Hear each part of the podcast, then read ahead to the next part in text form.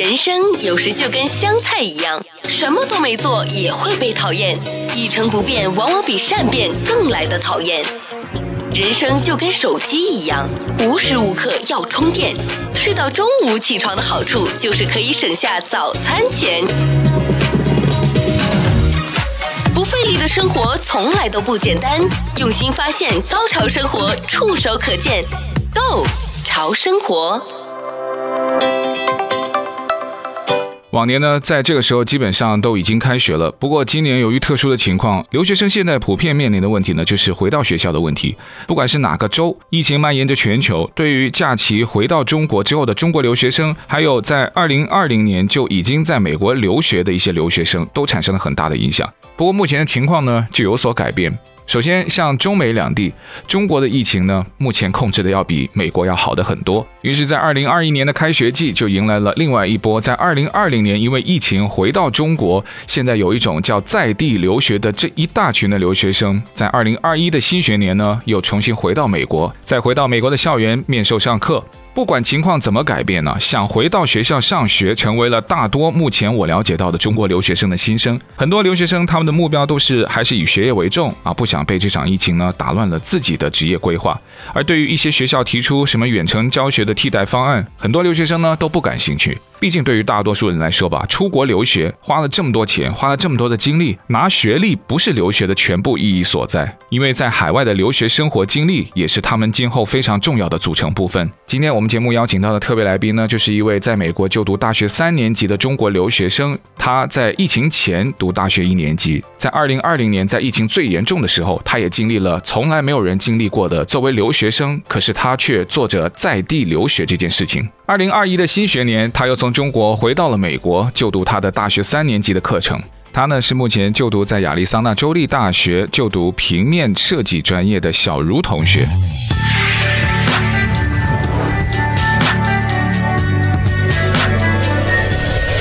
欢迎小茹，小茹你好。Hello，大家好，我是小茹。那小茹可以先介绍一下哈，你在目前就读的这个学校里面，那在疫情之前或是疫情之后，现在你的课程有没有一些比较大的变化呢？嗯，是这样的，就是我非常巧，第一年来美国的时候就大一，我现在读大三，然后我大一的时候呢是在美国，那时候还没有开始疫情的时候，就在美国读了一年左右，然后后来疫情又回国读了，所以我两边都体验了一下，就是。既体验过疫情前，也体验过疫情后，还体验过疫情期间上网课的感觉。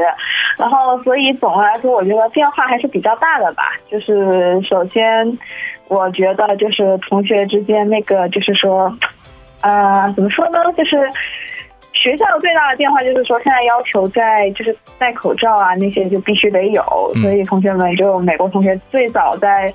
最早来的时候，你如果戴口罩，大家会觉得你嗯不太不太对劲。然后现在戴口罩的话，就是大家都戴口罩，所以美国同学也开始戴口罩了。对。嗯。然后网课有什么不同的话，跟网课比起来有什么不同的话，就是因为我的专业问题，所以那个呃艺术科来说，相对来说还是面授比较好一点。就是网课其实是对于艺术科来说是比较艰难的一个过程。对，去年就非常煎熬。嗯，因为我知道现在有一种说法叫什么在地留学哈，就等于你因为大二的时候呢，正好就是在疫情在刚刚过去的二零二零年，所以你就是在原来的原居地，然后就上了有一个学期的这种有时差的网课是吧？啊，是的，上了一年吧，应该有。哦，一年了。那这个时差的网课，我看到有很多的一些留学生或是一些父母啊，也跟我们聊的时候就说，呃，脾气又非常的暴躁。然然后呢，好像生人勿近的感觉，因为有时差，毕竟除了不能够面授之外，还有很多是我们没有办法想象的这种网课的问题吗？就因为网课，因为很多网课。就是说，有些学校的网课是可以，就教授会提供录播，就是你可以反复去观看他的视频。但是呢，你像我们专业就必须得实时授课，就是得就着教授这边的时间，就是我们得半夜爬起来上网课。然后我其他同学呢，就有一部分是像我这样要每天半夜爬起来的，然后也有一些就是说只用看那个教授录播就好了。然后我比他们痛苦一点，就是我就直接整个时差倒过来，就是我在中国，但是我是按照美国的时差来上课的，就是那个作息时间跟美国一样的，就所以跟朋友啊，还有那些其他家人的见面时间啊就会错开，所以就还是蛮煎熬的，就很。很很难体会那种感觉吧。那这种上网课的话，父母家人对你会不会有一些，就是哎，有一些小惊喜？就说，毕竟好像还能够在身边了，还是他们就觉得，哎呀，这疫情。就让你读了一个很奇葩的一年，因为这一年也正好就真的像你们，呃，疫情前读大一，然后疫情中间的一年经历了一个在地留学。好了，这疫情之后，现在已经一年半了，已经进入你的大三了，又回到美国来上大学。这个过程里面，你的父母会不会有一些心情的小起伏？比如说一开始啊，大一啊依依不舍，然后经历了疫情回来了，哎呀，总算放下心头大石。没有想到在地留学，心想，哎，这女儿这。我们还是想她出去还是比较好，会不会有这种心理的小小起伏、小变化？就是家长嘛，就是觉得，就是说，几乎我觉得大部分家长都会觉得啊，孩子现在在，就是说在自己身边，就相对来说看着嘛，就安全一点。然后完了之后，家长也比较放心。然后，而且现在就是说，嗯，就是根据现在的疫情来看吧，就是。我很多同学，我很多认识的同学，就是他们家长其实是反对他们回来上课的啊，就是说他们会觉得啊，又要呃，你好不容易回来了，就千辛万苦，前两去年刚把自己送回来，然后安全回来了，然后完了你现在要把自己送出去，然后家长就会觉得嗯，多多少少有点不高兴，或者就是说有点接受不了吧。但是我觉得我家长还是比较就是说看的比较就是看的比较开一点，他们就觉得就是说。不管在哪里，就是国内外都是要注意，就自己还是要注意那个防护的时候，就会其实也没什么。我觉得，就我爸妈是这么觉得，而且他们觉得就是也征求过我的意见，就是我是想要回来上课，因为我的课程没有办法网课，然后我又不想休学或者什么的，然后所以我就说，那我回来，然后我注意一点，然后完了就是说，可能就是说跟家长可能会有一年多不能见面吧，但是就是说呃。就是说，但是能继续上学还是蛮开心的。其实哦，那你刚刚提到，因为家长有征求你的意见，也就是说，在你大三的这一年，目前在你就读的亚利桑那州立大学，你的专业学校是还可以允许你可以选上网课或是面授的课程，是这样子吗？啊、呃，是要看每个专业的，因为现在学校是好，我我看有一些我的同学，就是商学院的同学。他们就好像是可以，就是说几乎就是全网课那样子，就他们要申请是可以全网课的。但是你如果像艺术院这些呢，就不大行。就除非像我们老师自己提出来说啊，我要上网课或者怎么样，才能就是说上网课。不然的话，我们艺术院基本都是面授的。从大学的一年级在美国读，然后在疫情之后又回到了中国，经历了一年的网课之后，现在又回到美国要重新上课了。在入境之前，你都需要做些什么呢？就入境之前，首先你要确认你的所有那些证件，就包括学生签证，然后护照那些有没有过期，然后你如果过期了，你就要赶紧去补。嗯。其次的话，最重要的是，现在几乎所有国内飞美国的航班都一定要你那个。嗯，就是核酸检测，你就三天内的核酸检测一定要有的。那有问你需要打疫苗，还是不一定要强行要求你有注这个接种疫苗？嗯，他不强行要求，就是说你是自愿的，就是这种疫苗，他也学校也有些学校好像有要求，就是说你要把那个疫苗那个打了疫苗的证明上传，但是我们学校的话是可选。择上传也可以不上传，就是说可以接受你打疫苗，也可以接受你不打疫苗。嗯，那你现在打了疫苗吗？啊，我打了。我想请问是打了中国的疫苗还是美国的疫苗？中国。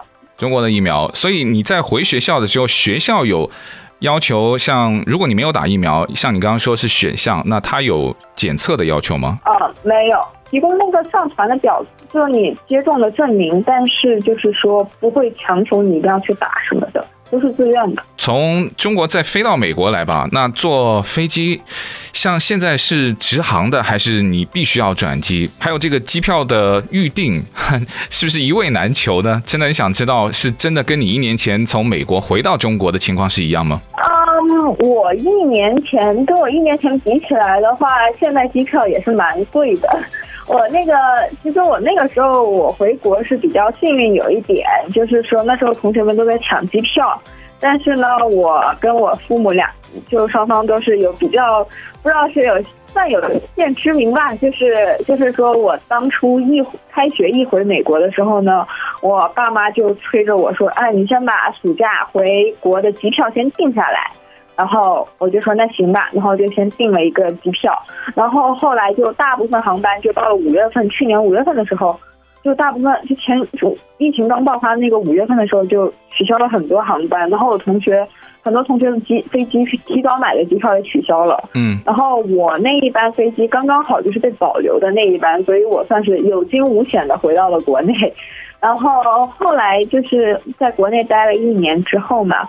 完了之后就回来的时候就也是提早了一个月买的机票，然后也相对来说也是比已经很贵了。那时候我买的是转机的机票，就是我先从、嗯、先从国内那那个内陆飞到那个香港那边，再从香港飞洛杉矶，然后洛杉矶再飞到我现在在的亚利桑那这边。过程会很麻烦吗？其实不会，就是呃，我想想啊，就是你只要是有那个。因为现在登机前都会要求检查，就是你托运的时候，他就会检查你的那个核酸证明，然后你的所有学校的证明、就读证明，然后他才会放你过去。就是你但凡缺一张证明，他都不会放你过去。所以就是你只要前期工作准备做好了，其实后面征服我觉得都挺顺利的。对于我来说，那你在飞的这个过程当中啊，转的两趟机，这个还还有包括在美国内陆就三趟的时候，那你发现现在的上座率还有？都是像你一样，就是要回到美国去读书的一些留学生吗？还是还有很多其他的人？对，基本上你放眼望去都是留学生。就你从国香港飞洛杉矶那一段，就基本都是留学生了。那那只要是国内飞过去的。哦，那入境美国的时候呢？美国海关或是 有没有做一些什么事情？就是还是完全就是，呃，就进来就跟以前都一样呢？他们会一定会查你的那个，一个是学生签证，一个是护照，然后现在多了一个就是查你那个呃那个那个叫什么核酸检测，他一定会检查这三样东西，然后其他的话。我那个海关，我碰到了一个就是问题问的比较多的，就是说他要问我什么，谁谁帮你提供的交，谁帮你交的学费啊？然后完了，你住哪啊？然后完了这样子，他会跟你唠唠嗑。有些海关就喜欢唠嗑嘛，然后你就跟他得跟他唠嗑。哦，那他现在检测你的什么核酸检测，呃，甚至有没有检测疫苗？他他是谁，或者怎么样去问你？就是还是给一个表格给你，让你去勾一下就好了。哦，不是，你一定要在你的那个检测的医院，说你核酸检测，你在你检测的那个医院开一份医院提供的证明，然后而且那份证明一定要是中英文的。就有对照的，或者是一张英文一张中文的，要有对照。哦，那这个怎么弄？这个你要去你在的那个城市或者那个省去找那个有专门开这种出国留学的那个那个医，就那个开那个核酸检测那个证明的医院。嗯，你去每个城市去问就好了。就比较大的医院一般都会有。哦，那医院也会提供中英对照的吗？还是说中英对照的这一个部分是你拿到证明之后再自己要找另外的地方去做？是医院会提供的。中英对照的费用是不是要比你纯中文的 是要稍微贵一点吗？我很好奇。啊，没有，没有，没有。你我当时去的是广州市第一那个市一，对，广州市的那个市一人民医院。然后完了之后。就是我去问了，他说你只要拿着护照去挂号，然后跟他说你要做核酸是出国的核酸，他就会帮你做一系列的程序，他就会换一个程序走，就比较麻烦。有一就是比普通做核酸就多一个步骤，就是你要去到一个医生的电脑前面去看一遍你的护照号有没有对，然后你再去做核酸，后面的过程都一样，然后完了。普通核酸，我们四一是普通核酸是做咽拭的，但是那个如果你出国的话呢，它可能是做鼻拭，就是说就捅鼻子，嗯。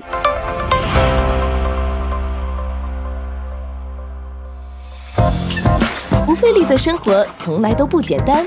用心发现，高潮生活触手可见 Go 潮生活。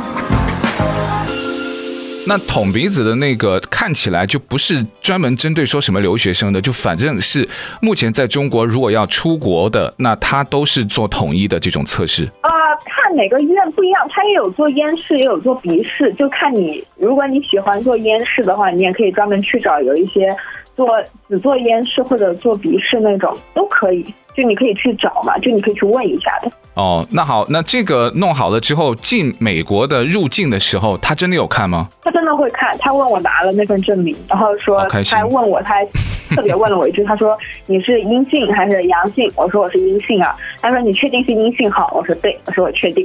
哦，然后，然后他一定会看你那个时间，就是说你做那个那个是做那个测试的时候，那个时间是对不对得上七十二个小时，就三天内的时间嘛。他是有专门的卫生官员吗？还是说就是那个海关人员就一并都？就是那个海关，就是那个海关去测的，就去检查。但他没有问你有没有接种疫苗。他没有问我。OK，那我想问问呢，像你们留学生群体啊，就比如说，呃，尤其是你们这种啊，要中美两地跑的，那又要回到美国来上课，可能放假又要回到中国去的，你们私底下有讨论过吗？中国疫苗还是美国疫苗？比较靠谱，你们会怎么去选择？还是说都都可以？这个的话，好像我们都没有什么特别的那个说法，就是说有，因为当时疫疫苗出的时候，我就在国，我那时候我在国内，所以我就在国内打了疫苗。然后我有一些同学是在当时还没有回来，回不来，他们然后就在美国，所以他们也打了美国的疫苗。所以他们跟我们都觉得好像并没有什么特别说啊，有哪个什么因效果特别好，或者说什么什么样的，就没有这个说法。就是说，就是说，反而打了的话，觉得好像这些应该不太大。然后大家都只是给，就是说自己也安心一点吧，就不管打了什么疫苗都是。嗯，那好了，那还也不算是千辛万苦，但也好歹是要做很多的东西。好了，又回到美国去上课了，发现校园或是你住的地方，因为你是在这个学校。里面去住是吧？那它会有什么不一样吗？上课的还有住的地方？呃，我现在因为是大三，所以我是在外面租房子住的，就是没有在学校里面住。哦、然后上课的话，最大的区别就是大家都得戴口罩吧。不过美国学生就是国外的学生，可能有一点就是说，他们平时走在街上，就在户外的时候。他们还是会选择把口罩脱下来，然后中国学生就相对严谨一点，然后啊会把口罩都戴上，就一直戴着。然后完了之后，一般都是我的话，就是一般是回家才会摘，然后就不管在户外还是什么，都还是戴着口罩好。哦，那像你们这种年龄啊，我们经历过嘛，我们就觉得特别在乎别人怎么看自己，就是戴着口罩还是不戴口罩，尤其像你们这种群体，在校园里面有那么多的族裔啊，你会有自己心里的想法吗？你会有负担吗？我是不会有负担。因为我很久以前就是有时候，那时候有在国内的时候，就有时候会把戴口罩当成一种潮流。就是虽然出国以后你戴口罩，人家会觉得你很奇怪，但是就是我不会有负担。但是我可能觉得美国学生他们会比较，就是说，就是他们会觉得啊，戴口罩这件事情对于他们来说，可能就是说，呃，好像有得生病了，或者就很大的病啊才会戴口罩那样子。然后他们平时可能也。就比较喜欢，就是我看他们就是那种户外活运动那种运动量比较大，然后所以他们也会把口罩脱下来那种感觉，就所以就是说可能是文化差异，我也不知道怎么说这个说法吧，反正就是。中国学生还是比较严谨一点的，可以这么说。那你身边有同学有过来跟你说，哎，把这个口罩摘下来吧，没事的，有这种同学吗？啊，没有，我还没有遇到过。哦，那你会尝试，就说身边有一些如果是老外同学的话，你看他就呃关系比较好的，那你会跟他说，还是把口罩戴上吧？那你会吗？啊，我试过跟我。上画画课的时候，我是过跟我旁边有一个同学，他进来没有戴口罩，然后老师提醒了他要戴，因为我们学校规定是你上课一定得戴嘛。然后他也，他就跟他找不到口罩，所以我还借了他一个口罩。然后他说啊，他说表示现在戴口罩很麻烦，但是又不得不戴。然后完了之后怎么样？我就跟他说，我说就是为了安全考虑嘛，就是大家都为了自己的安全考虑，然后完了他也说能能理解，哦，但是就是说可能会不习惯这样子，因为他们以前都不会不不戴口不怎么戴口罩的。哦，是哦，他会呃没有给你白眼，没有就是说 就是很不屑那种感觉是吧？我我遇我目前没有遇到这种情况，我遇到的同学和老师都很友好。哦，那关键是看谁提出建议啦，就是因为呃、嗯、看不到我们视频，那如果听声音的话，知道小茹就是一个非常标准的这个啊中女生，所以呢，由她口中提出的这种建议呢，应该是极具没有攻击性，而且特别的温馨。但我相信呢、会不会有机会也会遇到一些，就是很难理解，你也不可理喻的一些，像你大一大二大三，你的这张脸。你在校园，你在你现在所在的州，你的身边的环境，有遇到过一些很奇怪的一些遭遇吗？比如说歧视的，或者说是言语上的，甚至是他身体语言上的？没有，我没有遇到这种情况，我遇到的都很友好。看来样子长得好看的还是有一些好处哈。我觉得就是你对他们友好一点，他们一般也不会做出什么特别的事情。就是说，比语言语上很粗鲁，因为就是同学嘛，然后大家都就是都来学习，然后完了都，而且他们其实对中国文化其实比较感兴趣的，然后所以就其实蛮友好。就有时候你还可以碰到，就是说。有些同学专门问你啊，你是不是中国人呢？想让你讲一下中国文化或者什么的，其实有的，就大家都挺友好的，我觉得。因为在大学里面，它还是有一个门槛，虽然他说还是很多元了，但他在。校园外面，你可能接触到的人，他可能受教育的水平啊，还有他的家庭背景啊，那就特别的复杂。那在校园里面，我觉得有可能吧，就相对他，呃，这个文化层次或是他的受教育程度都会比较高。那这个我是蛮开心的。小茹跟我说的时候，我是嗯在点头，觉得还蛮欣慰的。那现在住的方面呢？那我也想知道，在疫情之后，现在会不会跟你以前有一些比较大的你自己遇到的困难？因为你说校校园内跟外肯定就是一个不同了，但疫情前、中还有现在也不知道算不算后了，反正就现疫情正在发生中，有没有住方面一些困难？呃，我是没有什么困难的，因为我这个房子就在学校旁边，离学校挺近的，走路平时就上课走路就到了，然后。我的室友也是个中国人，而且是我朋友，所以就是说住的方面，我觉得没有什么特别的问题。唯一的问题就是房租涨了一点。哦，对，我刚想问，现在房租是不是就真的涨了很多呢？啊，看地段吧，有一些离学校远的可能没怎么涨，但是总体嗯涨得不是很厉害。但是学校附近的房子就是涨得有一点点离谱，就稍微涨得有一点点高那个费用。嗯，那环境呢？它现在你看到的跟可能住在校园里面的是有比较大的差别吗？嗯，我觉得可能比起住宿舍住宿舍来说，那个你搬出来住的话，怎么说呢？就是。可能就是说，你用厨房做饭啊那些的话，就是安全度稍微高一点。因为我之前住宿舍的时候，那个厨房是公用厨房，然后完了之后，就很多人都会在里面，就是说开 party 啊，或者他们那些做什么的。嗯，然后完了之后，我觉得搬出来住之后，就是说你用厨房啊，用冰箱啊，就是相对来说那些都比较安全一点，就是不用跟更多的人去 share 那些东西。嗯，也出于卫生的要求，我觉得这样会感觉更好像保险一点啊。刚刚有问你一个问题，但我忘了漏漏问了一个啊，就关于这个签证的申请。那学生签证之前美国政府不是有经历过什么不欢迎中国留学生啊？那你有遇到过这种问题吗？签证？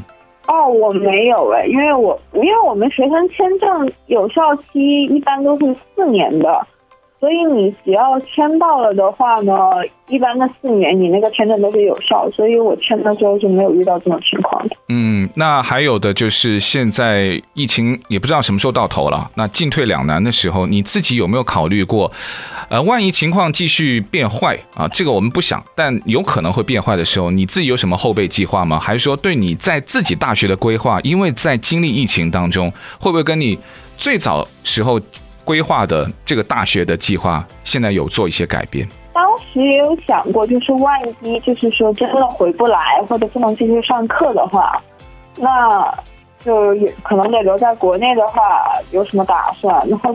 最快就大部分就是包括我在内，都是想着先找一个实习，嗯，就反正就不要空，不要让自己出现空窗期，然后就是就那如果就算在国内再多待一年的话，也要就是说充充实自己，就不要让自己闲下来，就学更多的别的东西吧。这样子，就包括我甚至可以，就是我这个专业甚至可以已经开始。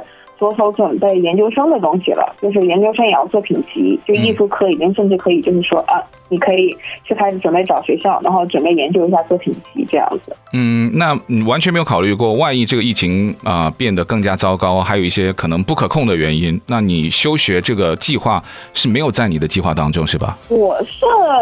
开始是有这个想法，但是这个想法是在非常非常后，就是说在那个计划很后面，就是说真的万不得已的时候才休学。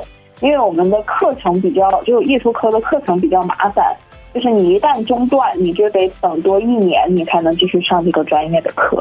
艺术生相对来说是不太愿意，就是说啊，把那个课给停了，或者就是说休学。这个其实对于艺术生来说是非常嗯非常艰难的一个课。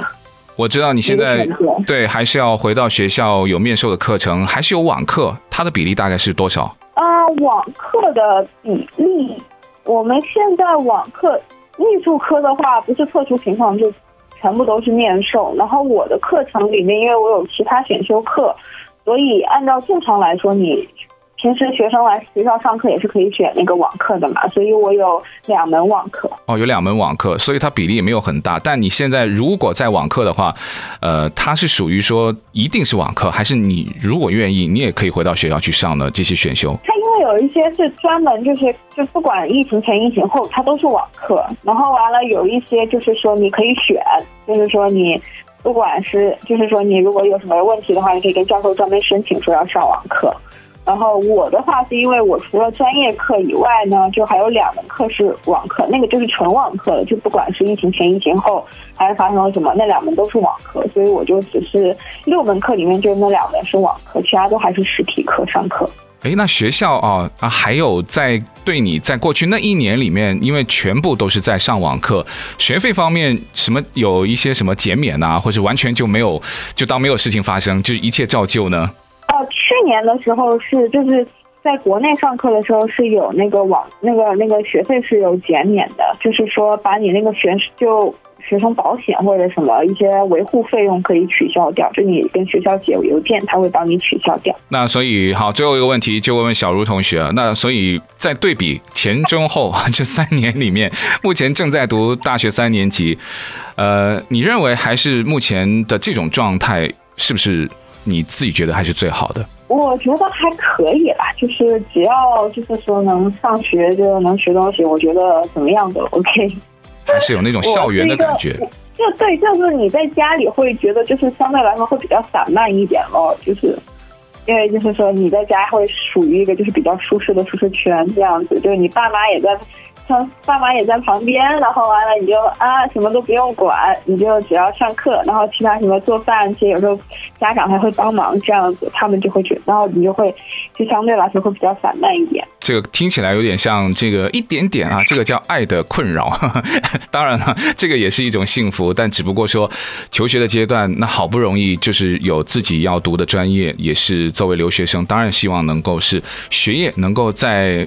这种真的能够有校园气氛的环境下去完成，呃，但目前也不知道，但希望一切能够变得更好。那今天也特别感谢啊，也呃花了一些时间跟小茹同学聊了一下 目前他大三的留学生的状况，也是代表了他现在就读的他的那个环境，他的那个学校的情况。那也谢谢小茹的分享喽，谢谢你啊，没事，谢谢。潮生活一三零零中文广播电台第一档，在 YouTube、Twitter、Podcast 有频道、有直播、有互动、有花絮、有爱有笑的节目。YouTube、Twitter、Podcast 只要搜索 “Go 潮生活”，是 G O Go 潮流的潮，打入 Go 潮生活，加入我们四有听众群，有订阅，有按赞，有分享，有在听。我们跨越界限，无视距离，为了更潮的生活紧紧拥抱。